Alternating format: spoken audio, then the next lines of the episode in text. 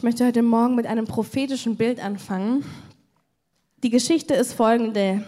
Petrus ist ein Mann, der Jesus sehr, sehr liebt. Und das ist ein Freund von Jesus.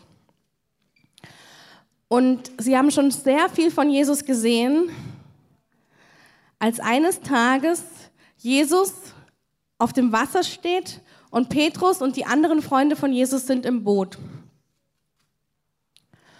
Und Jesus sagt plötzlich, Petrus, komm du zu mir aufs Wasser. Und ich glaube, wir sind in Zeiten, wo der Heilige Geist jeden Einzelnen von uns auffordert, und zwar für jedes Leben persönlich. Nicht, was dein Nachbar empfindet, nicht, was die andere empfindet, sondern du hast einen Heiligen Geist, der dich in diesen Tagen rufen wird oder vielleicht schon gerufen hat und du wirst heute so ermutigt sein danach, aufs Wasser zu gehen. Ich möchte noch kurz das Bild weiter erläutern, weil was mich so sehr daran berührt ist, dass Petrus etwas braucht. Er muss seinen Jesus inzwischen kennen. Er muss ihn kennen. Er muss wissen, in dem Moment, wo Jesus ruft, dass es nur um ihn und um Jesus geht. Es geht nicht um die Wellen, es geht nicht um die anderen im Boot. Es ist eine ganz persönliche Beziehung, die das Hören dieses Rufes möglich macht, aber auch das Folgen. Und ich spüre, dass der Heilige Geist ein weiteres Mal und immer wieder unsere Herzen durch prophetische Bilder weich macht. Er sagt, siehst du mich? und kennst du mich? Wenn ich dich rufe, hörst du mich? Und ich kenne Jesus als einen wunderbaren Liebhaber und ich habe es viele Male in meinem Leben erlebt, dass er mich gefragt hat, Miriam, kommst du raus aus dem Boot? Bist du bereit zu glauben, dass ich dort stehe, dass ich dich meine und dass ich dich rufe? Und es wäre mir nicht möglich gewesen, eine Herzensantwort zu geben, wenn ich ihn nicht gekannt hätte, wenn ich nicht gewusst hätte, wer mich ruft. Und der Heilige Geist ist sehr interessiert daran, dass wir das Rufen des Heiligen Geistes als etwas wahrnehmen, was eine Einladung ist. Ich erlebe es sehr, sehr oft, wenn der prophetische Geist kommt, dann ruft er und wir spüren in der Salbung eine Einladung, wenn es gut geht. Wenn es nicht gut geht, spüren wir sogar in der Einladung von Jesus schon Druck und Last. Dann kennst du deinen Jesus noch nicht genug. Das sage ich mit einem einladenden Herzen. Wenn Jesus zu dir etwas sagt und du nicht im ersten Moment wenigstens ein Glücksgefühl hast, dann kennst du deinen Jesus zu wenig. Ich würde sagen, die meisten von uns kennen inzwischen schon dieses Gefühl der kurzen Euphorie. Wow, Jesus führt mich aufs Wasser. Das macht Spaß, Jesus. Ich weiß, jetzt kommt Gutes. Und ich habe mich gestern mit Andreas, oder wir haben uns mit Andreas Hanke unterhalten und da musste ich so schmunzeln heute Morgen, als ich nochmal drüber nachgedacht habe, was wir so gesagt haben. Und da haben wir auch über das Prophetische geredet, was erstmal sehr einladend ist und wo man irgendwie in der Salbung spürt, oh ja, ich spüre da etwas. Und dann hat Andreas das ganz schön beschrieben. Das ist ähnlich wie ähm, die Geburt eines Kindes. Er hat dann bei seinem ersten Kind so diese blumige schon Prophetie gesehen, dieses tanzende Kind auf der Wiese und einfach nur herrlich und schön und oh, das wird schön. Tja, und dann hat er gesagt, kam das Prophetische auf die Erde. Und da war dieses Kind, das noch gar nicht tanzen konnte, das eigentlich viel geschrien hat, die Nächte dich wach gehalten hat und so ist es ein bisschen mit Prophetie. Wir spüren diesen himmlischen Gedanken, wir spüren diese himmlische Einladung. Aber um einen prophetischen Gedanken auf diese Erde zu bringen, dazu müssen wir verstehen, dass es auch Mühe ist.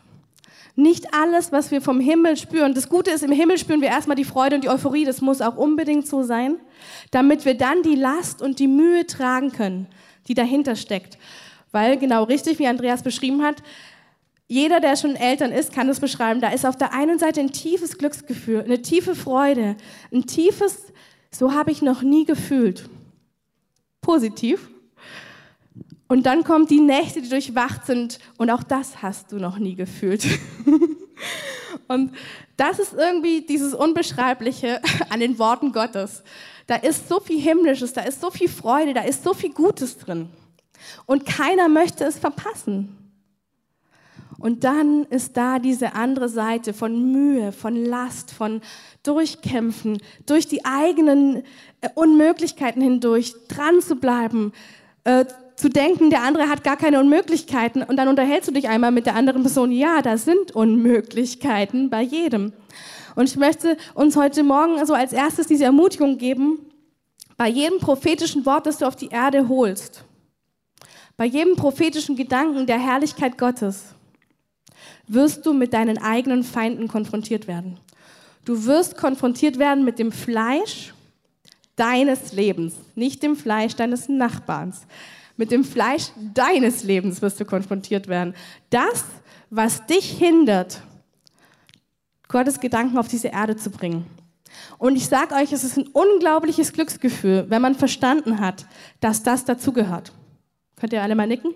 Es ist ein Glücksgefühl zu wissen, dass das dazugehört. Es gehört dazu, dass wenn ich ein prophetisches Wort empfangen habe und ich habe die Euphorie gespürt, dass ich im nächsten Schritt erstmal mein Fleisch und meine Riesen sehe, auch, auch meine Unlust, na klar. Also all das kommt zusammen und da stehst du nun. Und dann ist es an dir, dich nicht zu verdammen, dich nicht abzulehnen, eine ganz andere Variante, die Schuld auf den anderen zu schieben, dass der ja nicht gut genug ist, deswegen kann ich ja nicht das vom Himmel holen, was ich brauche, sondern nein, es kommt zu dem Moment, wenn du die Wahrhaftigkeit und die Ehrlichkeit in dir trägst. Hier ist ein Ruf von meinem Gott an mich. Hier ist meine Seele, die sich meldet, warum sie nicht kann, nicht will und warum es doch alles Quatsch ist. Und jetzt gehst du mit dieser Seele, vollkommen geliebt, und blickst deinen Jesus erneut an. Und sagst, Jesus, ich spüre dich, ich spüre deine Freude, aber jetzt spüre ich alles andere. Und was denkst du, was dein Jesus als nächstes macht? Er sagt, jetzt ist es Zeit, was wir auch im prophetischen Wort hatten, dass ich dich einfach nur umarme. Weil kein Wort dieser Welt wird dich so sehr befähigen wie meine reine Liebe. Nichts, die Liebe Gottes ist der Schlüssel für unser Leben. Wenn wir die Bibel ehrlich durchleuchten, dann sehen wir das immer wieder, dass Gott mit den Menschen genauso umgeht. Rufen und Möglichkeit, pure Liebe. Und so sind die Helden Gottes groß geworden. So sind die Helden Gottes zu den Helden geworden.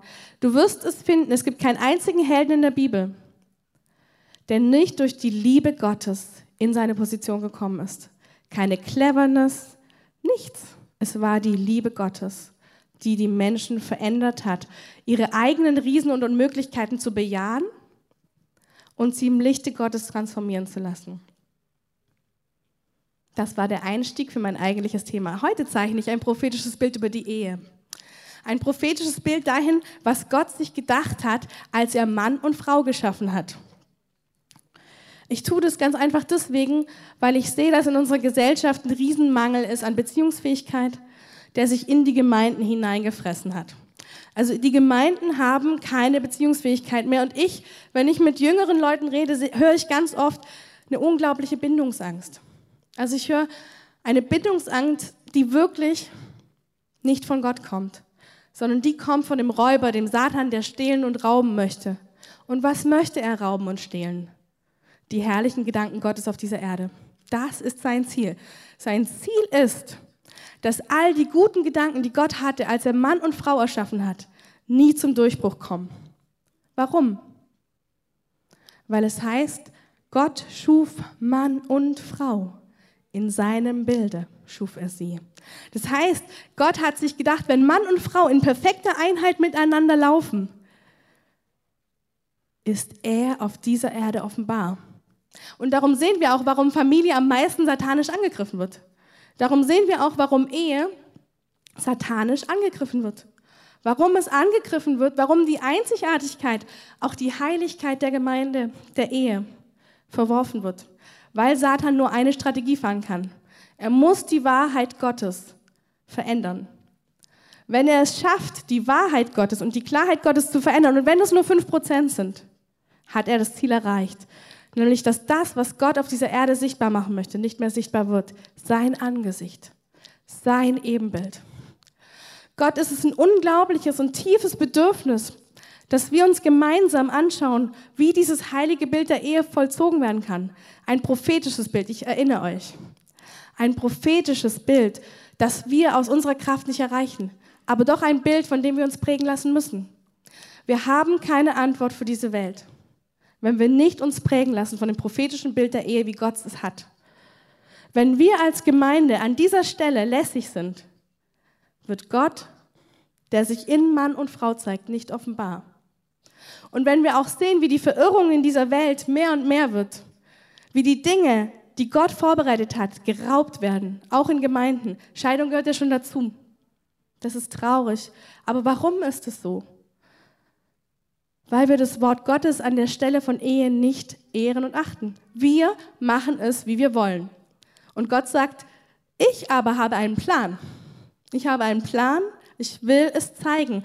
Und jetzt rede ich über das schöne prophetische Bild. Und wenn ihr das hört, sobald ihr nur den kleinsten Funken von Widerstand spürt, erinnert euch, das ist nur der Riese.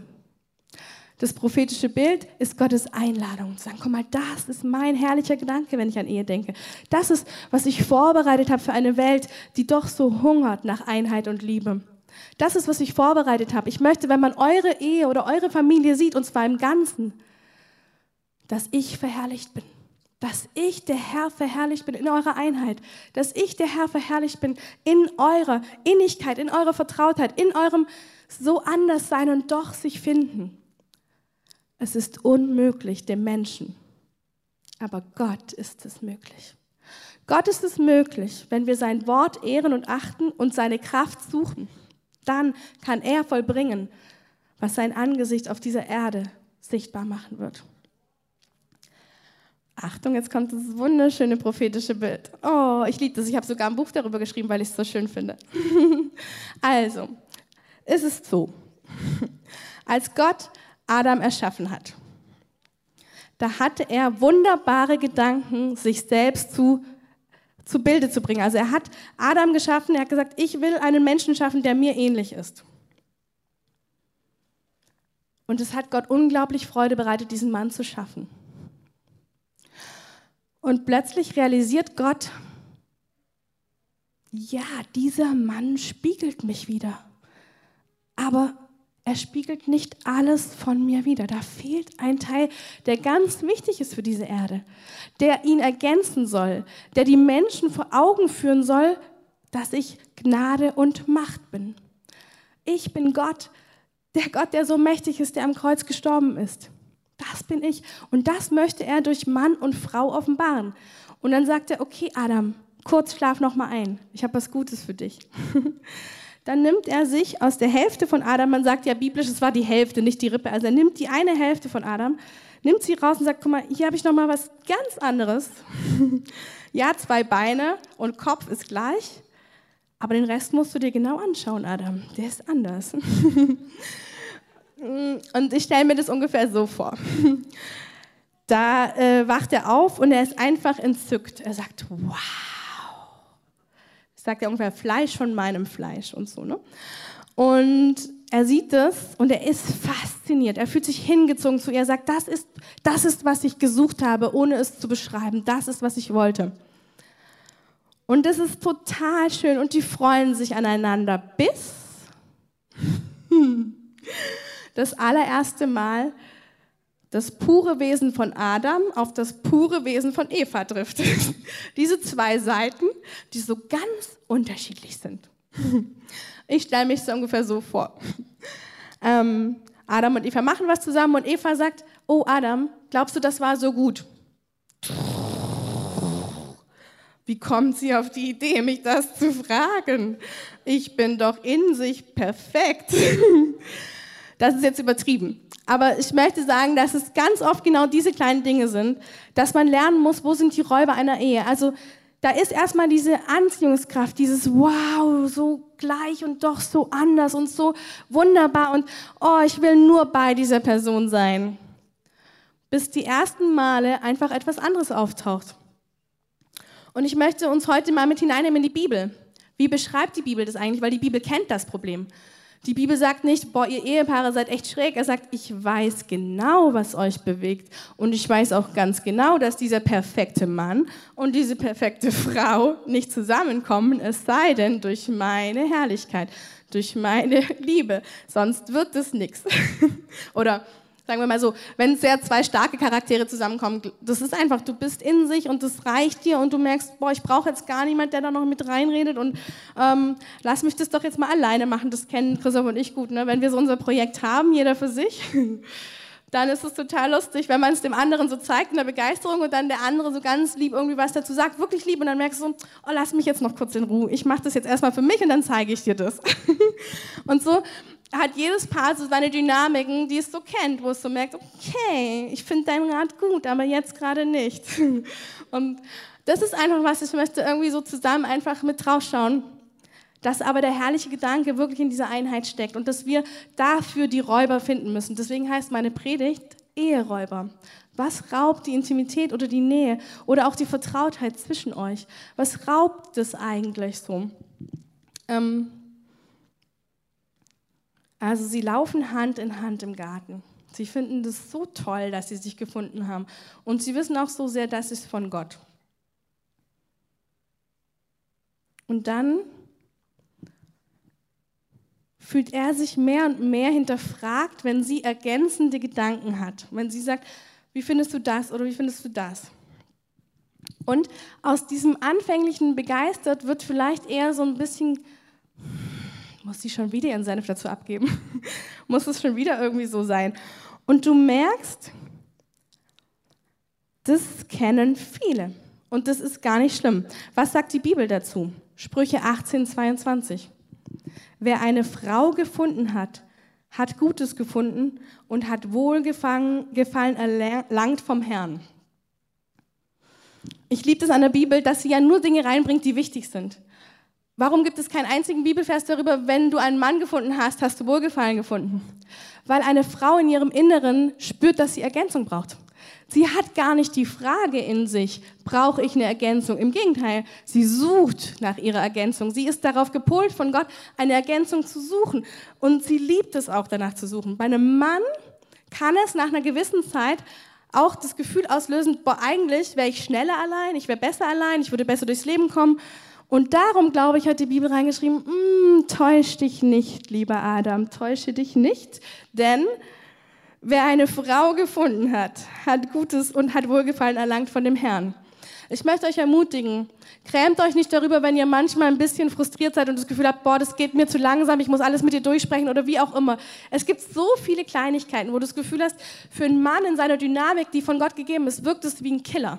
Das wirkt wie ein, ein Bremsklotz manchmal. Dieses, jetzt muss ich auch noch das absprechen. Ich habe neulich ganz süß so einen christlichen Mann gehört, uns ganz lieb so erzählt davon, dass er mit seiner Frau gerade einen Deal aushandelt, wie viel er auf dem Wochenende der, der christlichen Vereinigung so sein kann. Und da musste ich so schmunzeln ich mir dachte, ja genau, das meint ein Mann gar nicht böse, aber für ihn ist es ein Deal aushandeln. Und okay, wie viel kann ich auf dieser Konferenz sein, ohne dass du unzufrieden bist? So ungefähr ist die Sprache des Mannes. Jetzt bringen wir es mal auf das prophetische Bild von Gott.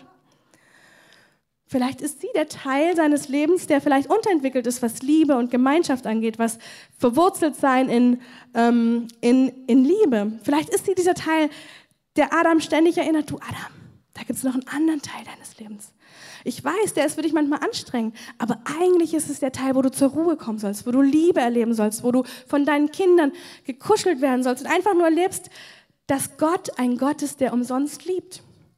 Dass Gott ein Gott ist, der sagt, sei willkommen, mein Sohn, und ruh dich doch einfach aus. Jetzt praktisch wieder prophetisches Bild, die Kinder schreien und quecken, aber der Grundgedanke ist, der Grundgedanke, meine Lieben, ich rede hier vom prophetischen Bild, ist, dass Familie ein Ort ist, an dem ich zur Ruhe kommen darf, an dem ich, nee, also ich zum Beispiel, das ist vielleicht eine Weisheit einer Frau, habe es mir so gemacht. Wenn ich merke, eigentlich bin ich jetzt gerade auf dem Trip von Ruhe und sie zerpeln an mir, dann nehme ich ein Buch und sage, komm, lasst uns lesen, weil das entspannt mich auch. also, aber dieser Ort von dieser Ort von, ähm, von Ruhe, von, von, von, von diesem einfach zur Ruhe kommen von seinen Werken. Das fällt einem Mann manchmal gar nicht so leicht, gerade wenn er zum Beispiel auch eine Aufgabe, ähm, ob das weltlich oder von Gott ist, aber wenn er das Gefühl hat, ich habe hier eine Aufgabe, dann, dann springt was in ihm an, das ist göttlich, das ist gut.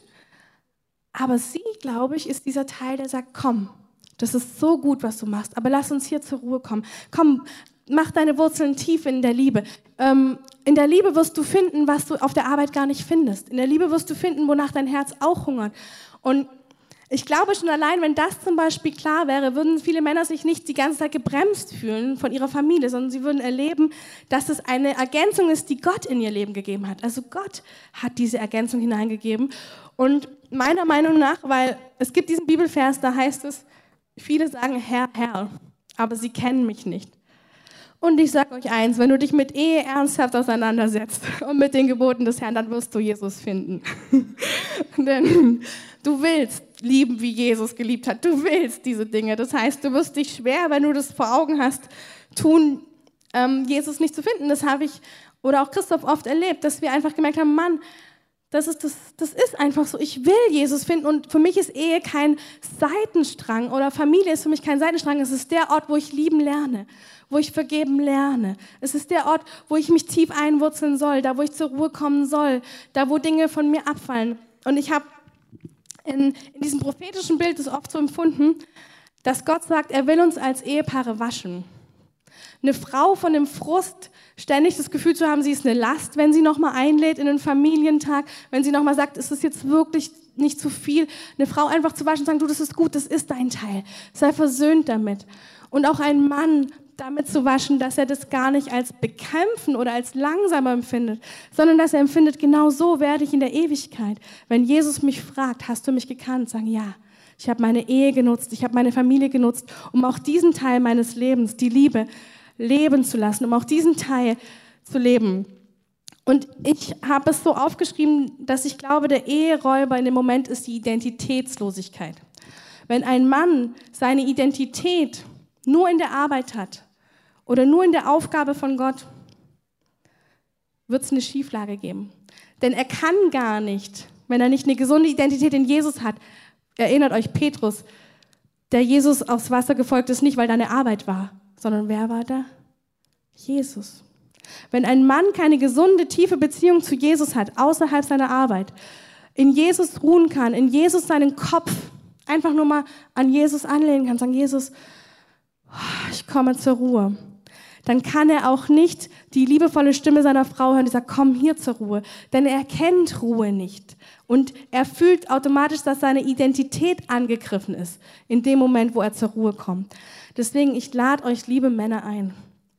Eure Frauen, dieser zweite Teil, der ist so anders wie ihr. Aber der lädt euch in gute Dinge ein. In Dinge, die ihr nicht vom Verstand greifen könnt. In Dinge, die nicht außenorientiert sind, sondern die sind innenorientiert. Du sollst am Ende, wenn du in der Ewigkeit ankommst, 100 Punkte bekommen. Du sollst wissen, ich habe gelernt, außerhalb meiner Berufung, wo ich stark und kräftig bin, diese weiche Seite, diese Seite, die sich nach Liebe sehnt, weil ich meiner Frau und ihren Bitten gefolgt bin, weil ich gespürt habe, es ist kein Kampf. Und Gott, du sagst nicht, es ist ein Kampf. Du sagst, es ist die zweite Seite. Ehre sie und höre sie in ihrem, was sie sucht. Höre sie und begehre sie in ihrem anderen Sehnen. Begehre sie, denn sie hat ein anderes Sehnen wie du. Das ist wichtig. Denn wenn wir zwei gleiche Sehnen hätten, also wenn ich das gleiche sehen würde wie er, dann könnten wir keine Balance im Leben finden. Wir brauchen eine Balance im Leben. Wir brauchen etwas, was gut ist. Etwas, was durchdringend ist, was der Welt die Herrlichkeit zeigt. Identitätsräuber. Wenn du das Gefühl hast, etwas anderes bestimmt dich mehr als Jesus, dann bring das heute Jesus. Wir gehen nachher zusammen in die Gegenwart Gottes. Gott sagt, wenn deine Identität von mir alleine abhängt, von meiner Liebe, von meiner Ruhe, von meinem Zuspruch, dann wirst du die andere ergänzende Stimme hören. Jetzt zurück zur Frau. Was braucht sie unbedingt? Sie braucht auch unbedingt eine Identität, die aus Jesus kommt. Sie muss wissen, dass sie diese ergänzende Seite ist. Sie muss es für sich umarmen, selbst wenn ihr Mann es nicht umarmen würde. Sie muss sicher sein in ihrer Rolle. Sie muss wissen, ich bin dieser Teil. Ich bin dieser Teil, der immer wieder einlädt, der nicht bitter wird, wenn die Einladung nicht gehört wird. Einladen, einladen und wissen, dass nur wenn du versöhnt bist mit diesem Teil, du das auch ohne Bitterkeit tun kannst, ohne Frust. Immer wieder zu sagen, schau Schatz, ich glaube, es gibt eine Waage. Es ist wichtig, dass wir das lernen. Das ist, das ist etwas Schönes. Und ich empfinde nachher, dass der Heilige Geist bei Männern den Frust wegnimmt, dieses Gefühl, und bei Frauen auch diesen Frust wegnimmt. Er sagt, nein, nein, ihr seid gut, ihr seid ergänzend geschaffen, ihr braucht dieses Ergänzende, dieses Reden, dieses Ziehen. Und das ist eben was, was ich empfinde zum Beispiel, was Frauen ganz viel präsentieren, ist das prophetische, ich ziehe dich in eine Richtung, die du nicht kennst. Ich lade dich ein in eine Richtung, die dir fremd ist, so wie Jesus. Er sagt, ich lade dich ein, komm aus dem Boot heraus, da wo du dich sicher fühlst, komm heraus und komm dorthin, wo du noch nicht so sicher bist vielleicht. Komm, komm, wir gehen zusammen einen Weg, den du nicht kennst. Komm, wir wollen einen Weg gehen und wir wollen die Herrlichkeit Gottes gemeinsam suchen und finden. Wir und ich empfinde gerade, eine Frau kann noch so hart sein. Wenn die erste Verliebtheitsphase kommt, dann entdeckt sie in sich Dinge, die sie nie für möglich gehalten hatte. Ähm, Dinge an Sehnsucht, Dinge an Tiefe, das sie davor nie hätte beschreiben können. Und plötzlich ist es da. Und ganz viele Frauen machen den Fehler, wenn das ein Mann nicht beantwortet oder ablehnt, dass sie sich in ihrer Tiefe und ihrer Andersartigkeit zurückzieht, dass sie das für sich selber ausmacht. Und sie versucht, so klar zu kommen mit dem, was der Mann beantwortet und das, was er nicht beantwortet, das lässt sie wie im Verborgenen. Und Gott sagt, nein, nein, auch du musst deine Identität finden hier drin, dass das gut ist. Wenn dein Mann deine Tiefe nicht beantworten kann, musst du in Jesus stehen. Du musst wissen, dass Jesus deine Tiefe bejaht, dass Jesus es liebt, wie du fühlst und wie du denkst. Am Anfang manchmal am Anfang haben Christoph und ich uns kennengelernt, da waren wir wirklich ein Herzschlag, eine Seele. Also er hat Jesus, wir haben Stunden über Jesus geredet, nur. Es war total toll. Ich habe noch nie jemanden getroffen, mit dem ich so, so reden konnte. Und ich war total begeistert. Und dann gab es eine Phase, da haben wir uns mit Jesus unterschiedlich entwickelt. Er ist in die eine Richtung apostolisch aufbauen, all dieses. Ich bin in Mutterschaft, Tiefe, ähm, Liebe, all diese Dinge sehr tief hineingezogen worden mit Jesus und habe gemerkt, dass es eine Phase war, in der musste ich bejahen, dass unsere Identitäten unterschiedlich gebaut werden. Und ich musste das bejahen. Und es war gut für mich, weil sonst wäre ich nicht die Frau geworden, die in ihrer Tiefe Jesus gefunden hätte. Also in ihrer Tiefe, da wo Christoph schon längst ausgestiegen ist, da wo gar nicht er mitgekommen ist, wo er manchmal dachte, was sagt sie eigentlich? Und ich dachte, kein Problem, Jesus versteht alles. Und, das, und diesen Spagat hinzubekommen, zu merken, nein, nein, diese Tiefe ist wichtig für mich. Die darf ich nicht verlieren, nur weil er sie nicht versteht. Was aber dann der herrliche Gedanke ist, wenn er in seiner Identität mit Jesus gebaut ist und ich in meiner Identität mit Jesus gebaut ist, dass wir uns gegenseitig inspirieren, wie beim ersten Mal. Also beim ersten Mal, als man sich gesehen hat, inspiriert man sich. Dann kommen die ganzen Räuber, dieses, wieso redest du mir überhaupt rein, wieso denkst du überhaupt so? Und dann kommt wieder der Moment, wenn man sich in Jesus jeder gefunden hat, wo es eine Inspiration ist. Das ist eine Inspiration, ihn zu sehen mit seinem Lauf, ihn zu sehen mit dem, was er tut. Und für ihn ist es eine Inspiration, mich zu sehen mit meinem Weg mit Jesus, mit dem, wer ich bin in Jesus, mit dem. Und so soll es eigentlich sein.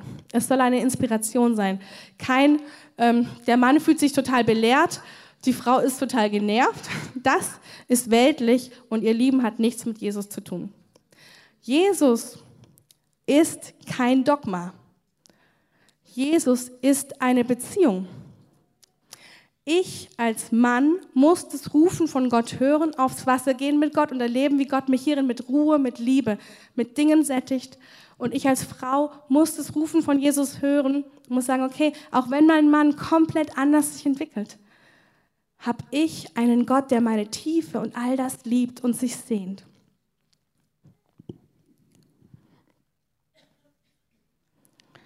So ist das prophetische Bild, Hand in Hand ins verheißene Land.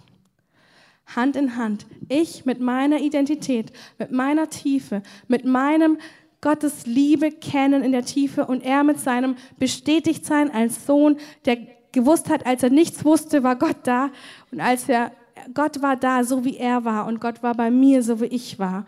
Und das gibt ein Ganzes, wo wir der Welt verkünden, Jesus ist unser Herr im Herzen und deswegen können wir Hand in Hand laufen. Ich möchte jetzt kurz auf die praktischen Dinge eingehen, die in der Ehe einfach faktisch da sind oder auch, und zwar, ähm, ich habe gesagt, der erste Killer ist Identitätsmangel. Also wenn du aus etwas lebst, was nicht Jesus ist, klappt nichts. Zweiter ist Stress. Ihr Lieben, klar, manchmal gibt es auf Arbeit Stress. Aber wo sind die meisten Stresssituationen? Jeder in der Familie hat hebe jetzt die Hand. Sie sind eindeutig in Familie. Eindeutig gibt es da am meisten Stress, natürlich, weil du kannst Kinder nicht programmieren, du kannst sie nicht planen, du hast gefühlt als Paar eine andere, ein anderes Level von Stress. Und Gott will uns als Ehepaaren die Augen öffnen. Das ist nicht der Ort des Verderbens und des Frustes, es ist der Ort, wo du geheiligt wirst. Es ist der Ort, wo du lernst, deinen Stress wahrzunehmen und zu merken, was eigentlich passiert mit mir im Stress. Auf der Arbeit kann man es ja immer schön portionieren. Deswegen ist der Gedanke von Familie absolute Heiligung. Schau hin, schau hin. Beim Stress zum Beispiel bei uns, ich erzähle eine Situation, als wir am Anfang verheiratet waren, war immer die gleiche Situation. Wenn wir irgendwo hin wollten, hat er mega Druck gemacht. Wir müssen los, wir müssen los, wir müssen los. Und ich bin überhaupt nicht so ein Typ, ich mag das gar nicht. Ich habe das Gefühl, wir kommen auf jeden Fall an, wir kommen auch pünktlich an, kein Stress, es klappt. Und es hat uns am Anfang, das war immer die gleiche Dynamik. Er war dann gestresst und genervt, dass ich so lässig reagiert habe und ich war mega genervt von seinem mm, Druck. und äh, irgendwann haben wir festgestellt, wir müssen uns mal darüber austauschen, wenn wir nicht gerade in der Situation an sich stecken, weil die Situation an sich ist schon bombenscharf, da geht kein Wort mehr. Also, ich, ich, glaube sogar, ich glaube sogar, Christoph hatte diese praktische Weisheit, dass er gesagt wir müssen uns mal austauschen, wenn wir nicht gerade in der Situation sind. Und das war irgendwie wirklich schön. Dann hat er gesagt, weißt du, Miriam, warum ich eigentlich so viel Druck mache? Und er hat gesagt, nee, kann ich mir nicht vorstellen. ähm, und dann hat er gesagt, weil ich das Gefühl habe, dass du mich nicht ernst nimmst. Ich habe das Gefühl, dass du weißt, dass es mir wichtig, dass wir pünktlich sind und ich habe das Gefühl, du machst genauso langsam, als wäre es mir nicht wichtig. Und dann hat er gesagt, du, das stimmt gar nicht. Ich bin einfach von meinem Leben das so gewohnt, dass ich immer sehr gemütlich, aber immer richtig bin. Nur eben nicht stressig, aber gemütlich, aber dass ich ankomme. Und das war total schön. Dann haben wir uns darüber ausgetauscht, dass er gesagt hat, gut, ich vertraue dir dass du nicht lässig bist mit unserer Pünktlichkeit. Und ich habe gesagt, gut, und du machst mir wirklich keinen Druck mehr. und es war super. Das hat total viel geholfen, das einfach zu verstehen, warum er Druck gemacht hat, weil er die Last für uns beide empfunden hat. Er hat das Gefühl, wenn er nicht auf die Tube drückt für uns beide, wird es nichts. Und ich kann halt auch manchmal echt rebellisch werden, wenn ich das Gefühl habe, dass jemand richtig Druck macht. Dann habe ich mit den Augen so gerollt und dann gab ein Wort das andere. und ich glaube, die Situation kennen so, so viele Menschen. Und ich möchte dir sagen, du wirst selten mit deinem Chef in solche Situationen kommen, weil du einfach höflich bist. Familie ist der Ort, wo dein ganzer Dreck nach oben gespült wird. Also das, was du deinem Chef niemals ehrlich sagen würdest, das, was du niemals zeigen würdest, das ist Familie. Und das dürfen und müssen wir umarmen. Es ist der Ort der Heiligung. Es ist der Ort, an dem ich mich zusammen aufmache mit einem anderen Menschen, meine Unmöglichkeiten zu bejahen, mein echtes Fleisch, das absolut vorhanden ist, zu bejahen und meine bisherigen Maßnahmen, mich zu rächen oder sonst irgendetwas. Und du merkst, das ist der Ort, an dem wir lernen, wirklich zu lieben. Auch gerade dadurch, dass Mann und Frau eh so unterschiedlich sind. Dadurch ist es noch intensiver, dadurch ist es auch noch wichtiger zu fragen, was bewegt dich wirklich? Warum bist du so, wie du bist in solchen Situationen? Und ich verspreche euch, ich gebe euch jetzt eine Hausaufgabe. Die ganze nächste Woche, alle Paare oder noch angehenden Paare oder auch Singles, schaut euch mal genau an, was ihr im Stress macht, wenn ihr nicht höflich sein müsst. Klammer auf. Also an dem Ort, an dem ihr ganz ihr selbst sein dürft. Wie geht ihr mit Stress um? es ist total gut, mit dem Heiligen Geist wirklich darauf zu achten, dass ihr selbst eine Art findet, wie der Heilige Geist diese Maßnahmen ersetzt. Also Augenrollen geht nicht mehr. ähm, sondern der Heilige Geist will etwas finden, wie wir wirklich auch unsere, unseren Weg heiligen durch Familie, durch Stress, durch Ehe. Also, erster Punkt war, wenn deine Identität von irgendetwas anderes bestimmt wird, von Arbeit oder irgendetwas anderes, dann wirst du nicht frei lieben können den anderen, weil du ständig mit deiner Identität struggles, weil du eigentlich ständig damit ähm, überfordert bist, das am Laufen zu halten, was gut genannt werden soll. Und Gott sagt, nein, nein, ich nenne dich gut. Ich nenne dich gut und darum kannst du genau hingucken und kannst der anderen Person das Gefühl geben, dass sie auch gut ist und dass sie auch gut ist. Also der zweite Punkt war Stress. Familien kennen Stress, aber Singles kennen ihn auch. Und ihr alle habt die Hausaufgabe, euch anzuschauen, wie ihr im Stress reagiert und den Heiligen Geist einzuladen. Herr, verändere mich im Stress. Zeig mir, wie ich deine Liebe auch im Stress leben kann. Zeig mir, wie ich verändert sein kann in meinem Denken, in meinem Fühlen ein kurzes Zeugnis von mir. Als ich mich, als ich mich diesem Thema gestellt habe, ein paar Jahre her, da wusste ich so, ich bin dann immer so ganz in, wie Intensivklasse mit dem Heiligen Geist. Ich schaue mir alles ganz genau an. Ich schaue mir genau an, wie kommt die Reaktion, warum kommt sie. Und ich liebe das. Ich bin absolut, ich liebe es, mich reinzugraben in die Thematiken. Und dann dem Heiligen Geist zu sagen, oh, ich freue mich und zeig mir jetzt, wie ich besser handeln kann. Und das war auch im Umgang, Umgang mit, wenn wir Situationen, wenn man so mehrere Kinder unter einen Hut kriegen soll und solche Situationen, wo man eigentlich ganz normal, das ist auch nicht falsch, aber in dem Moment merkte ich, ich achte drauf, so einen Kommandoton bekommt so. Und jetzt funktioniert das. Punkt, Punkt, Punkt, Punkt. Und dann hast du gemerkt, okay, klingt gar nicht so nach dem Vater Gott. Schauen wir uns mal an. Und als ich so mit dem Heiligen Geist so durch und durch bin und gemerkt habe, okay, es gibt die Momente von Klarheit, die sind wichtig, aber viel besser ist, davor zu reden schon und zu sagen, Kinder, ihr kennt es, wenn ich so und so sage, ist es wirklich wichtig, dass ihr hört. Also vorzubauen, nicht in der Situation. Und da habe ich das gemacht und dann war eine Freundin von meiner Tochter bei uns zu Besuch. Und es war auch so eine Situation, wo wir ganz schnell los mussten. Und ich habe in meiner allem neuen Angewandten alles gemacht, wie es der Heilige Geist mir gezeigt hat und war, war so wirklich so ganz schön smoothig. Und dann guckt sie mich so an und bleibt in der Tür stehen und sagt, boah, bist du nett. Und ich fand das irgendwie total schön, weil das war für mich so mein Abschlusszeugnis, so dieses, okay, du hast wirklich alles umgesetzt, äh, was ich dir gesagt habe. Und zwar nicht in eigener Kraft, sondern wirklich in ganz viel Freude. Also die Charakterveränderungen des Heiligen Geistes bedeuten Freude. Es bedeutet, ich studiere mein neues Verhalten, ich studiere das ganz in Ruhe.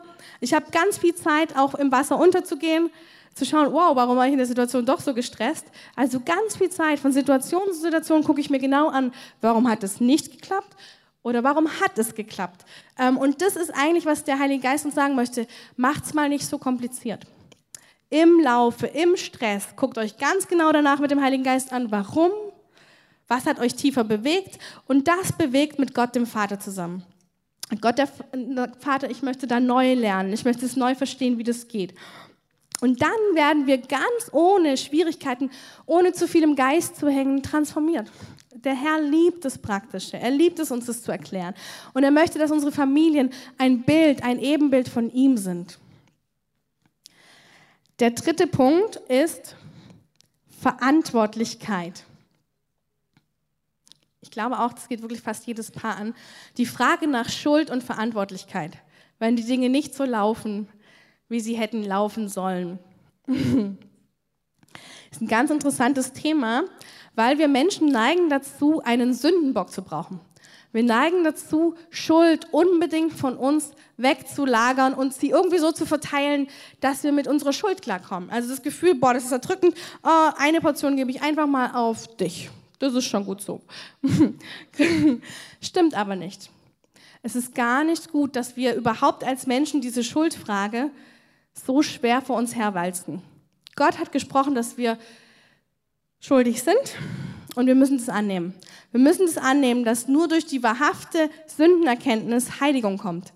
Du wirst dich nicht heiligen, wenn du nicht die Notwendigkeit dazu siehst. Wirst du nicht.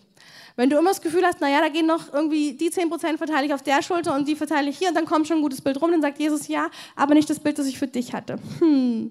Und das ist tragisch, weil im Himmel fragt dich Jesus halt nicht, und hast du Nachbar XY auch noch ein bisschen Schuld gegeben und dir auch noch? Und wie kamst du durch? Dann sagt er, schade.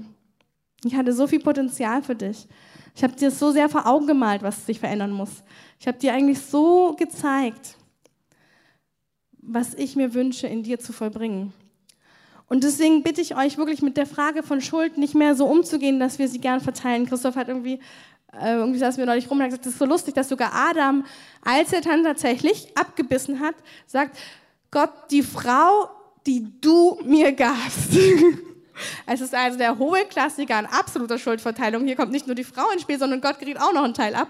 Und so steht Adam recht gut da. Und Gott sagt, mm, meinte ich nicht wirklich so. Gucken wir uns das nochmal anders an. Das heißt, ich möchte euch ermutigen, es ist sehr, sehr menschlich, die Schuld ähm, verteilen zu wollen. Aber es gibt Phasen, da sagt der Heilige Geist, du, ich leuchte wirklich ganz allein auf dich. Ich möchte, dass du im Himmel 100 Punkte bekommst. Ich möchte, dass du im Himmel da oben stehst und dass deine Werke wirklich Gold waren. Ich möchte, dass du erkannt hast, dass Ehe und Familie der Ort sind, wo du ganz viel Gold machen kannst. Wo du, weil die Person so anders ist an deiner Seite, aber so liebenswert eigentlich, wenn du es zulässt. Und Gott sagt, ich will, dass du Gold machst aus deinem Leben. Ich will, dass du am Ende, schön, das ist immer ein schönes Zeichen, hier ein lachendes Pärchen, sie haben es verstanden. Danke Janina und René für die, das ist das beste Feedback, das ich haben kann. Wenn ihr euch jetzt gemeinsam anschaut und lacht, dann weiß ich, dass eure Herzen gecatcht haben, von was ich rede.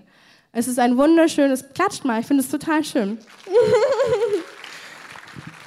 das ist wirklich so so ein Thema soll so tief inspirierend sein, es soll uns so tief auch im Alltag prägen, weil Gott sagt, er will seine Herrlichkeit unseren Familien zeigen. Uns ist manchmal gar nicht so leicht, weil es kann so schnell so ein religiöses Joch drauf kommen. Aber das ist gar nicht mein, meine Botschaft. Meine Botschaft ist genau das, lacht euch an und schaut es euch gemeinsam an. Schaut euch an, was sind die Räuber eurer Ehe? Was ist der Räuber von Intimität? Was ist der Räuber von, von Wahrhaftigkeit? Was ist der Räuber von all diesen Dingen? Was ist der Räuber? Gott will am Ende, dass eine volle männliche Identität in der Liebe Jesu ist und eine volle weibliche Identität in der Liebe Jesu. Und dass sie sich in allem lieben, festhalten und gemeinsam vorwärts gehen. Und wir haben in christlichen Kreisen viel zu viel anderes gesehen. Das sage ich nicht anklagen, sondern wirklich einladen. Gott hat eine Herrlichkeit vorbereitet. Dass heute Johanna von Goldstaub spricht, ist für mich eindeutig, dass Gott sagt, schaut euch das Thema an. Ich will Herrlichkeit geben, aber eure Familien müssen stark sein. Eure Familien müssen repräsentieren, wer ich bin. Eure Ehen sollen leuchten. Die Menschen sollen sagen, so eine Ehe wollte ich schon immer haben. Wie habt ihr das gelebt? Dann sagst du, weil als ich meine Frau angeschaut habe, da habe ich einen Teil von Gott erkannt, den ich noch nicht kenne. Und den wollte ich kennenlernen. Und als ich meinen Mann angeschaut habe, da habe ich einen Teil von Gott gesehen, den habe ich noch gar nicht erfasst, aber ich wollte ihn kennenlernen. Und das ist, was die Welt verändern wird. Kein Dogma, kein christliches Gesetz, sondern deine Weise, Gott zu finden in deinem Partner und zu merken, ich kann es aber nicht beantworten, es sei denn, ich finde meinen richtigen Gott. Und das gibt etwas. Ich sag euch, danach können wir jedes Feuer, jede Erweckung tragen, weil wir nicht diese Schreckensnachrichten haben werden, oh, Pastoren-Ehepaar hat sich getrennt, ähm, hier dieses und jenes. Wisst ihr, da muss ich meinen, da bricht Gottes Herz am meisten. Was ist das denn? Da bricht doch Gottes Herz. Er sagt doch, ich habe doch alles für euch in meinem Wort niedergeschrieben. Folgt doch meinem Wort. Ich will Herrlichkeit. Ich will nicht, dass wieder alle spotten über mein Reich. Ich will nicht schon wieder, dass gespottet wird. Lasst uns starke Ehen und Familien bauen. Der Herr will etwas ausgießen und dazu braucht er die kleinste Zelle muss und darf funktionieren die muss und darf funktionieren aus der Kraft des Geistes, indem wir im anderen erkennen, dass Gott uns einlädt. Gott lädt durch die Frau den Mann ein, einen Teil zu greifen und zu erleben, den er selber nicht kennt oder nicht so gut kennt. Ich sage mal vorsichtig, der unterentwickelt ist. Und die Frau sieht in ihrem Mann einen Teil, der in ihr unterentwickelt ist. Und sie kann sich inspirieren lassen. Und so wird es eine Einheit, die stark ist, die keiner mehr trennen kann. Ein Satz, den Gott mir mal gegeben hat und der hat mich so tief berührt, ist, sein Ziel ist, dass wir zu Gott sagen, Gott, du bist meine Stärke, da wo ich schwach bin. Und du bist da, wo ich stark bin, meine Ergänzung. In meiner Schwäche bist du meine Stärke und da, wo ich stark bin, bist du meine Ergänzung. Und wenn wir das von Gott erfasst haben, dann werden wir das unserem Partner geben. Wir sagen, ich spreche jetzt für Christoph Miriam, in meiner Stärke bist du meine Ergänzung und in meiner Schwäche bist du meine Stärke. Und umgedreht werde ich sagen, Christoph, weil ich Gott so erkannt habe, weiß ich, in meiner Stärke bist du meine Schwäche. Oh Gott, ist das schwer. ähm, ihr habt es alle verstanden. Ist das ist der schwerste Zungenbrecher überhaupt. also, wenn wir, wenn wir als einzelne Individuum Gott so erkannt haben, werden wir auch unseren Partner so erkennen und wir werden der Welt das geben, was sie wirklich braucht. Echte Liebe, echte Einheit. Das wird sich auch in die Gemeinde runterbrechen, weil auch hier sagt Jesus, an der Liebe untereinander werden sie sich erkennen. Wenn eure Ehen und Familien stark sind, das wird über die ganze Gemeinde schwappen, weil dann hast du Kapazität. Dann hast du eine extra Kapazität, jemanden aufzunehmen. Dann hast du eine extra Kapazität, etwas zu tun. Wenn das stark ist, hast du Kapazität. Wenn du immer kämpfen musst in den eigenen Reihen, ist das nicht gut. Und es ist nicht Gottes Gedanke. Und ich möchte euch den Vers vorlesen, den hat uns unsere Mentoren mal gesagt, als wir eine Familienkonferenz hatten, der alles zusammenbindet. Epheser 5, Vers 21.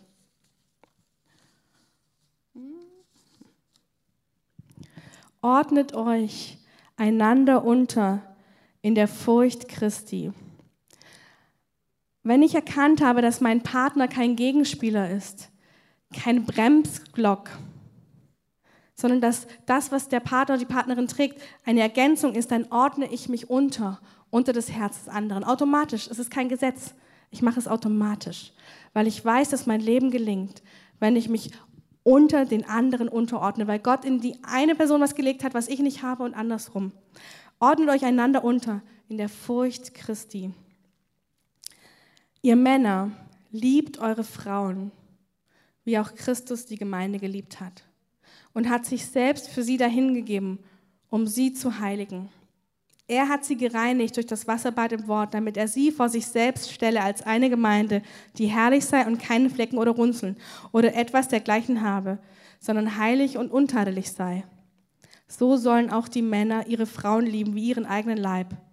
Wer seine Frau liebt, der liebt sich selbst. Männer sollten ihre Frauen ehren. Das ist noch ein Nachsatz, den habe ich gerade hier dran. Und dann ist was Interessantes, und das möchte ich euch noch sagen, liebe Männer. Wir machen nachher einen Aufruf, und es geht auch für die Frauen, aber es heißt im Kolosser 3, Vers 19, ihr Männer, liebt eure Frauen und seid nicht bitter gegen sie. Warum schreibt es die Bibel nochmal so klar? Weil er weiß, dass es dich bitter machen kann, wenn sie immer eine andere Sicht hat, wenn sie immer eine ergänzende Sicht hat, wenn sie für dich gefühlt nie zufrieden ist. Das ist aber gar nicht die Wahrheit. Sie will einen ergänzenden Teil in dein Leben bringen. Darum, das ist heute wirklich mein Gedanke. Kommt nach vorne, Männer und Frauen, lasst den Frust los. Gott hat etwas Gutes gedacht mit eurer Einheit. Gott hat etwas Vollkommenes gedacht. Kein Mann kommt da alleine hin und keine Frau kommt da alleine hin, sondern in dem, dass wir zusammen uns gegenseitig erkennen als das, was Gott hineingelegt hat und wir das bejahen und lieben und das Wort Gottes ehren, das sagt, hey, das kostet. Liebt, wie Christus liebt. Ehrt. Dann wird etwas entstehen, was, nach was die Welt sich sehnt. Und dann wird Gott, davon bin ich überzeugt, sein Feuer bringen. Weil er möchte eine Gemeinde, die heil ist in ihren Fundamenten. Er möchte eine Gemeinde, die die Herrlichkeit der Ehe umarmt. Auch wenn es, wie das Andreas so schön gesagt hat, eben nicht nur das fluffige Bild ist, sondern auch eine Mühe ist. Es ist auch eine Mühe, dieses Bild Gottes der Ehe aufrecht zu erhalten. Und darum will ich jetzt noch die Band nach vorne holen. Gebt Andreas noch mal einen Applaus für dieses super prophetische Bild, dass es wie ein geborenes Baby ist, das noch nicht auf der Wiese tanzt. Herr, ich danke dir für diese herrlichen Gedanken der Ehe. Ich danke dir dafür, dass du einen Plan hast, in dem du Mann und Frau in ihrer Unterschiedlichkeit erschaffen hast. Und ich danke dir, dass du, Gott, es liebst, Herrlichkeit auf Einheit zu geben. Herrlichkeit auf deine genialen Gedanken zu legen, Herr. Weil wenn wir auf deine Gedanken eingehen, dann ist das, der Bau ist kostbar und gut und nicht zu, kann nicht, kann nicht verworfen werden, Herr. Und das begehren wir als die Kreative. Wir begehren einen guten Bau. Wir begehren ein gutes Fundament. Wir begehren ein sicheres Fundament. Denn Herr, über dich soll keiner spotten. Ich habe so gesehen, dass der Heilige Geist jetzt bei einzelnen Stachel rausnimmt, und zwar, wo du wirklich Eltern erlebt hast, die liebevoll, aber dominant waren. Und du hast dich immer überrannt gefühlt. Und du hast das Gefühl, du kriegst diesen Stachel nicht mehr los, dass du dich überrannt fühlst von Menschen. Dass du das Gefühl hast, wenn jemand dir einen guten Tipp gibt, fühlst du dich gleich überrannt. Der Heilige Geist sagt, ich will dir ein neues, belehrbares Herz geben. Ich will dir ein Herz geben, das sich inspirieren lässt. Ein Herz, das sich nicht beraubt fühlt, sondern das sich, das sich gerne inspirieren lässt von einer anderen Sicht. Ich zerbreche jetzt jeden Stachel, der, des Stolzes, der sich reingebaut hat in dein Wesen, da wo du die Dominanz deiner Eltern als so überfordernd empfunden hast, dass du dich selbst unbelehrbar, aber auch hart gemacht hast. Ich sage, du sollst neu die Weichheit deines Herzens empfangen. Eine Weichheit, inspiriert zu werden von etwas anderem, inspiriert zu werden, ergänzt zu werden. Ich sage, dass die Kraft des Heiligen Geistes auf dich kommt. Es soll dir Freude machen, Ergänzung und Inspiration zu erleben. Es soll dir Freude machen, etwas Andersartiges zu genießen ohne es als Beraubung zu empfinden. Ich sage, es soll jeder Stachel aus deinem Herzen gehen, wo Raub, wo sich das wie Raub anfühlt, wenn du mit deiner Person nicht durchkommst. Ich sage, es soll gehen im mächtigen Namen von Jesus. Der Herr zerbricht es über dir. Du sollst es neu genießen können, dich mit deiner Familie auszutauschen, neu genießen zu können, die andere sich zu umarmen. Ich danke dir, Heiliger Geist, dass du die Räuber nimmst, dass du die Räuber nimmst, die das Gute, das Vollkommene, die Ergänzung, die Einheit rauben wollen. Wir sagen, wir widerstehen dir satanischer Stachel, der Beziehungen beraubt, der die Dinge beraubt, die von Gott sind. Halleluja, Jesus, ich preise dich, dass du neue Herzen schaffst, denn du bist der Gott, der sieht, der sieht. Du bist der Gott, der sieht. Du bist der Gott, der die Schmerzen sieht. Du bist der Gott, der das schmerzende Herz sieht. Du bist der Gott, der es sieht. Und ich habe gerade so ein Bild gesehen, wie einzelne von euch schon wirklich so, so eine Angst haben, sich wieder auf die Tiefe von Liebe einzulassen. Einfach sich einzulassen auf eine Romantik, auf Liebe, auf all diese Dinge, die so vom Herrn sind. Ich sehe, wie der Heilige Geist sagt, ich zerbreche jetzt diesen Tod in deinem Leben. Ich zerbreche das, wo du dich immer schützt davor. Wo du immer sagst, ich will nicht zu tief, ich will nicht zu tief. Und der Herr sagt dir, ich, mein Kind, erlöse dich. Du sollst es wieder genießen in die Tiefen von Liebe, von Dinge hineinzukommen. Du sollst es erleben als ein Genuss, ein Genuss, eins zu werden, ein Genuss, ein Genuss, dem vom Herrn kommt. Ich sage, hier ist Wiederherstellung im Raum. Ich zerbreche jede satanische Lüge, die auf dein Leben, auf dein Herz gekommen ist. Ich zerbreche jeden Selbstschutz, der dich beraubt. Ich sage, der Herr ist heute gnädig. Der Herr ist heute gnädig. Er streckt seine Hand aus, um zu befreien. Er streckt seine Hand aus, um deine Selbstschutzmaßnahmen zu verbrennen. Er sagt, ich verbrenne heute mit heiligem Feuer, womit du dich schützen willst. Ich verbrenne mit heiligem Feuer deine Schutzmaßnahmen, wenn du es mir erlaubst. Wenn du Ja sagst zu mir. Ich verzehre dein ganzes Herz. Ich sage, du sollst dich zu Hause fühlen in der Welt der Liebe. Du sollst es genießen können. Du sollst dich zutiefst geborgen fühlen in der Liebe.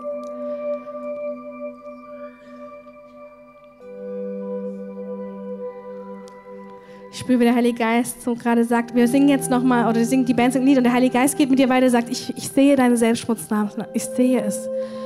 Und ich bin hier. Ich bin dein Gott. Ich will, dass du es mir alleine gibst. Das ist eine Sache zwischen dir und mir. Es ist wie Petrus. Der hört den Ruf, aber nur die Stimme von Jesus macht ihn mutig genug. Jede Schutzmaßnahme, wegzulegen und sagen, Jesus, ich folge jetzt dir. Dort, wo ich gar nicht sicher stehen kann. Dort, wo alles unter mir wackelig ist.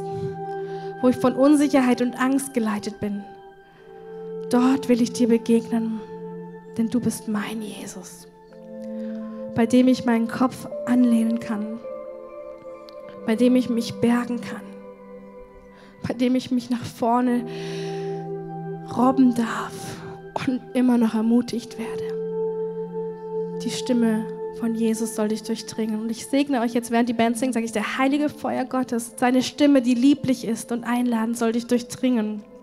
Seine einladende Stimme soll dich durchdringen. Und du sollst deine persönliche Antwort an deinen Jesus geben. Leg ihm deine Schutzmaßnahmen hin, da wo du dich vor der Liebe, vor seiner heiligen und romantischen Liebe, die tatsächlich in Jesus ist, auch für dich, wo du dich wie schützt weil du Angst hast, enttäuscht zu werden. Weil du Angst hast, dass es nicht reicht.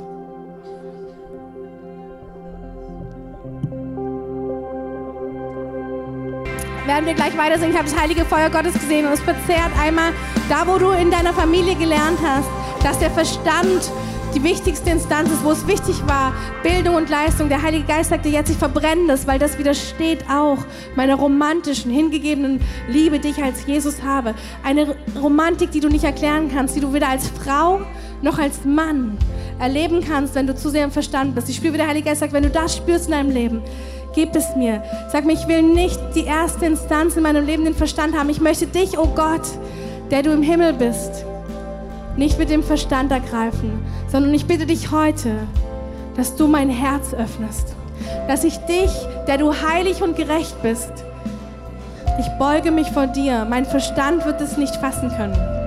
Aber ich liebe dich und ich bitte dich, dass du diese Instanz in meinem Leben wegnimmst und dass du mein Herz lebendig machst dass ich nicht dumm dastehe oder töricht, wenn ich einem Gott folge, der so voller Liebe, so voller Romantik, so voller, das ist, was der Herr für dich hat. Ich bin ein Gott voller Liebe und du wirst mich im Verstand nicht erfassen. Leg es nieder, wenn es für dich ist. Und dann habe ich andere gesehen, wo der Heilige Geist sagt, dein Bollwerk ist.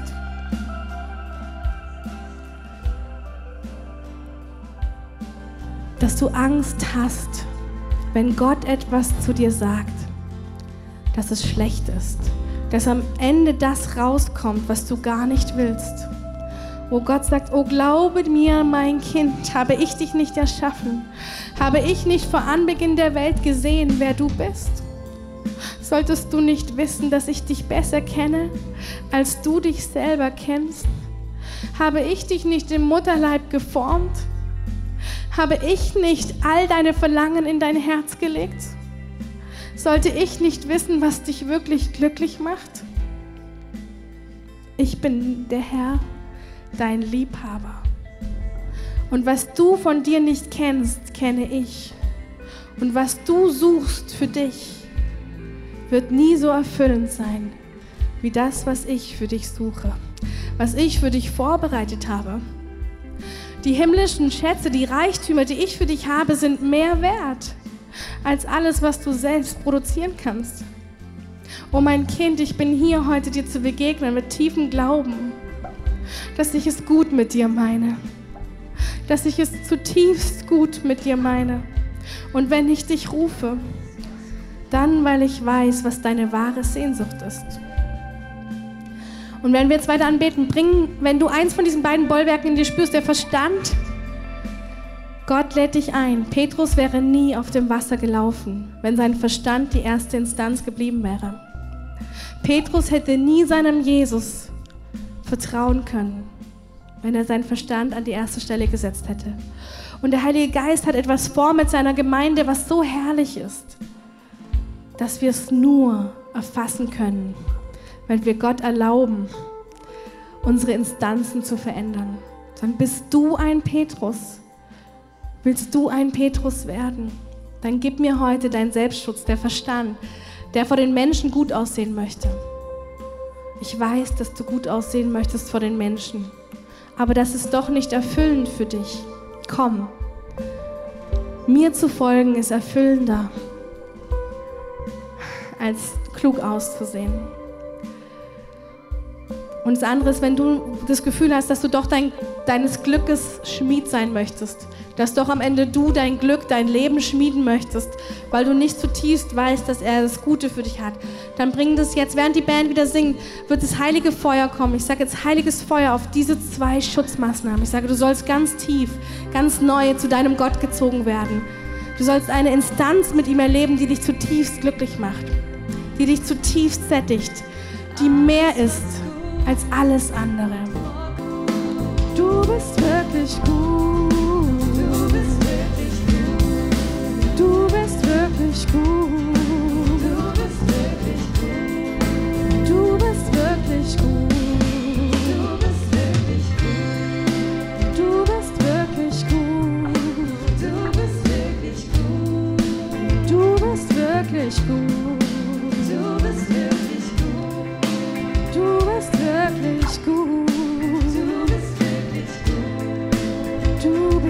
Wirklich gut.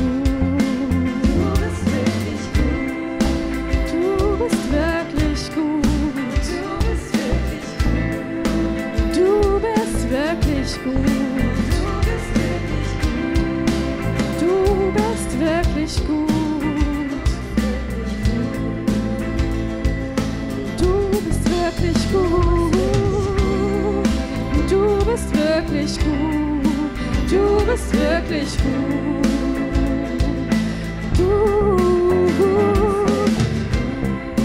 du bist wirklich gut.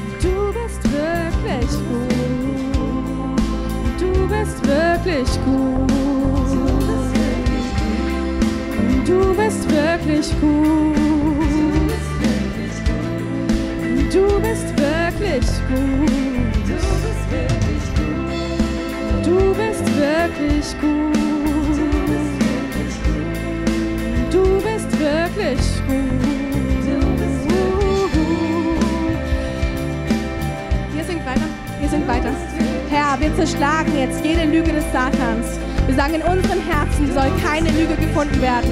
In unseren Herzen wird gefunden werden, dass unser Gott gut ist, dass seine Gedanken gut sind, dass sein Wort gut ist, dass seine Gebote Leben bringen. Wir widerstehen jeder satanischen Macht, die diese Güte Gottes in unserer Mitte bekämpft. Wir sagen, Herr, deine Ordnungen sind gut und gerecht. Deine Gedanken sind Leben. Dein Wort ist Wahrheit. Herr, wir sagen, du bist wirklich gut. Du bist gut und deine Gedanken sind Leben. Deine Gedanken sind Hoffnung. Deine Gedanken sind Wahrheit, Herr. Und wir sagen, wir schmeißen jede finstere Macht heraus, die dem widersteht. Wir sagen, nein, Herr, du bist die Wahrheit. Dein Wort ist gut. Deine Gebote sind Leben, Herr. Und wir sagen jetzt jede Selbstschutzmaßnahme, die versucht, Gottes Geboten auszuweichen. Jede Selbstschutzmaßnahme, die sich fürchtet vor Gott und seinen Wegen, da sagen wir nein.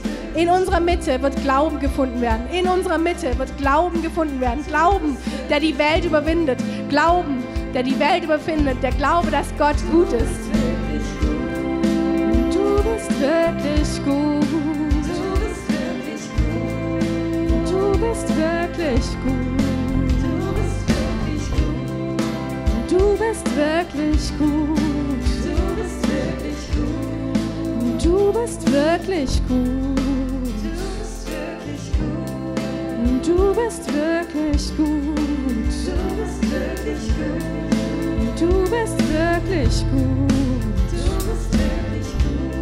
Wir folgen dir allein, wenn du uns rufst, o oh Herr, denn du bist wirklich gut. Du, du wirklich gut. Du bist wirklich gut.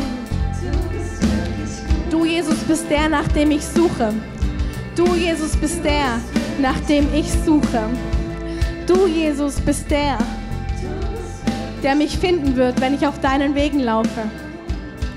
Du, Jesus, wirst mich finden, wenn ich auf deinen Wegen laufe. Du, Jesus, wirst mich finden, wenn ich deinem Wort folge. Du, Jesus, wirst mich lieben, wenn ich dein Wort ehre. Du wirst zu mir kommen und Wohnung bei mir nehmen. Wenn ich dein Wort nicht verachte, wirst du Wohnung bei mir nehmen, wirst Neues in mir tun, wirst Vollkommenes in mir tun, denn du bist wirklich gut. Du bist wirklich gut. Du bist wirklich gut. Du bist wirklich gut. Du alleine, Herr. Du bist wirklich gut. Du bist wirklich gut. Du bist wirklich gut. Du bist wirklich gut. Bring jetzt deinen persönlichen Unglauben vors Kreuz. Tausche deinen Unglauben an Gottes Güte aus. Tausche aus. Sag Gott, ich glaube dir nicht im tiefsten Kern, dass du es gut mit mir meinst. Ich komme hier an dieses Kreuz, denn du hast mir einen neuen Glauben. Du hast alles ausgetauscht für mich. Du hast an diesem Kreuz den Himmel für mich verfügbar gemacht. Denn du bist wirklich gut.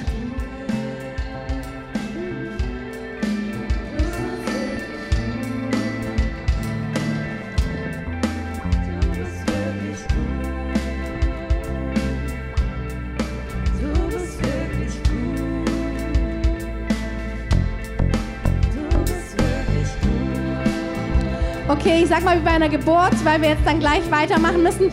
Wirklich, der Heilige Geist liebt Gehorsam, ob wir das verstehen oder nicht. Wir müssen unseren Verstand beugen, um zu erleben, welches die Herrlichkeit ist. Und wenn du spürst, du möchtest seine Güte neu erfassen und du möchtest nicht mehr im Verstand wandeln, heb noch mal zwei, drei Minuten deine Hand und sing nur Gott ist gut und du wirst erleben, wie der Heilige Geist über dich kommt. Gott ist wirklich gut. Gott ist wirklich gut. wirklich gut.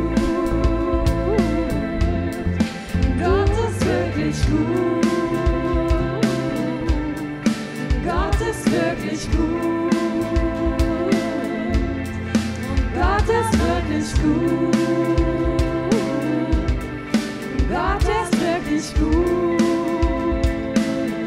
Das letzte, was ich gesehen habe, ist das letzte, was ich gesehen habe, und dann singen wir, ist, dass du, ich habe Szenen gesehen wo du Dynamiken und Streit zwischen deinen Eltern gesehen hast. Die Dynamiken, manchmal muss es kein Streit gewesen sein. Es kann auch nur sein, dass sie sich ineinander verkeilt haben, dass sie sich nicht verstanden haben, dass es immer so eine aufgeriebene Situation war. Der Heilige Geist sagt ja heute, ich tröste das. Du sollst wissen, dass es eine Einheit zwischen Mann und Frau gibt.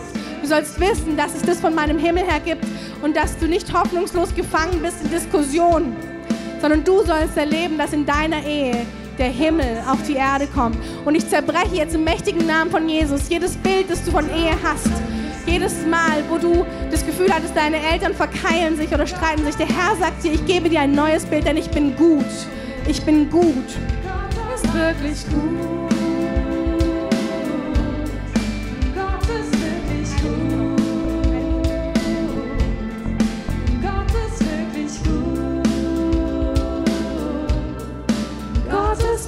Wirklich gut. Gott ist wirklich gut. Er wäscht jetzt deine Enttäuschung raus. Er wäscht deinen Unglauben raus. Er wäscht deine Ohnmacht raus. Er sagt dir, ich habe eine Ehe für dich, die nach meinen himmlischen Ordnungen funktioniert. Ich habe das für dich. Fürchte dich nicht, mein Kind. Fürchte dich nicht, mein Kind. Fürchte dich nicht, ich wasche alle Erfahrungen und ich will dich neu machen. Du sollst voller Offenheit sein, voller Freude, voller Gewissheit, dass es gut wird.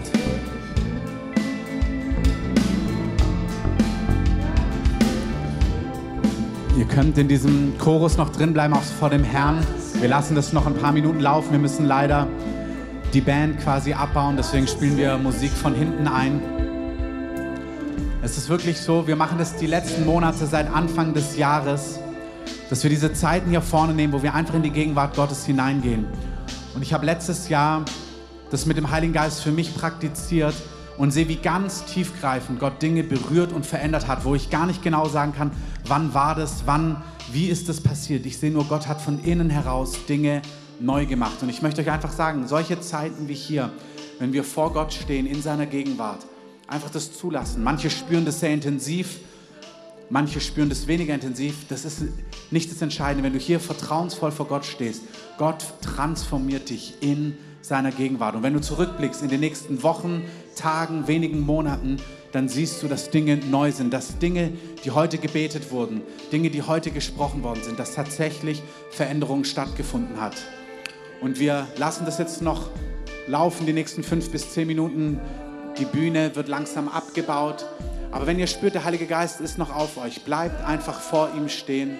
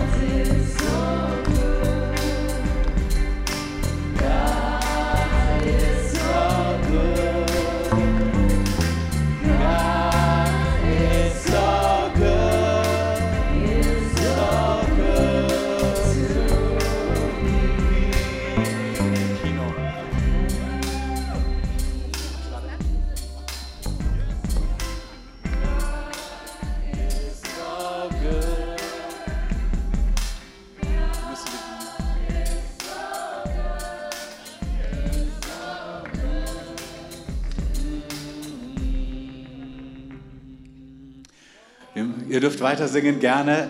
Wir müssen nur mit der Bühne leider, weil es nicht unser Kino noch ist und wir müssen sie leider auch ehren.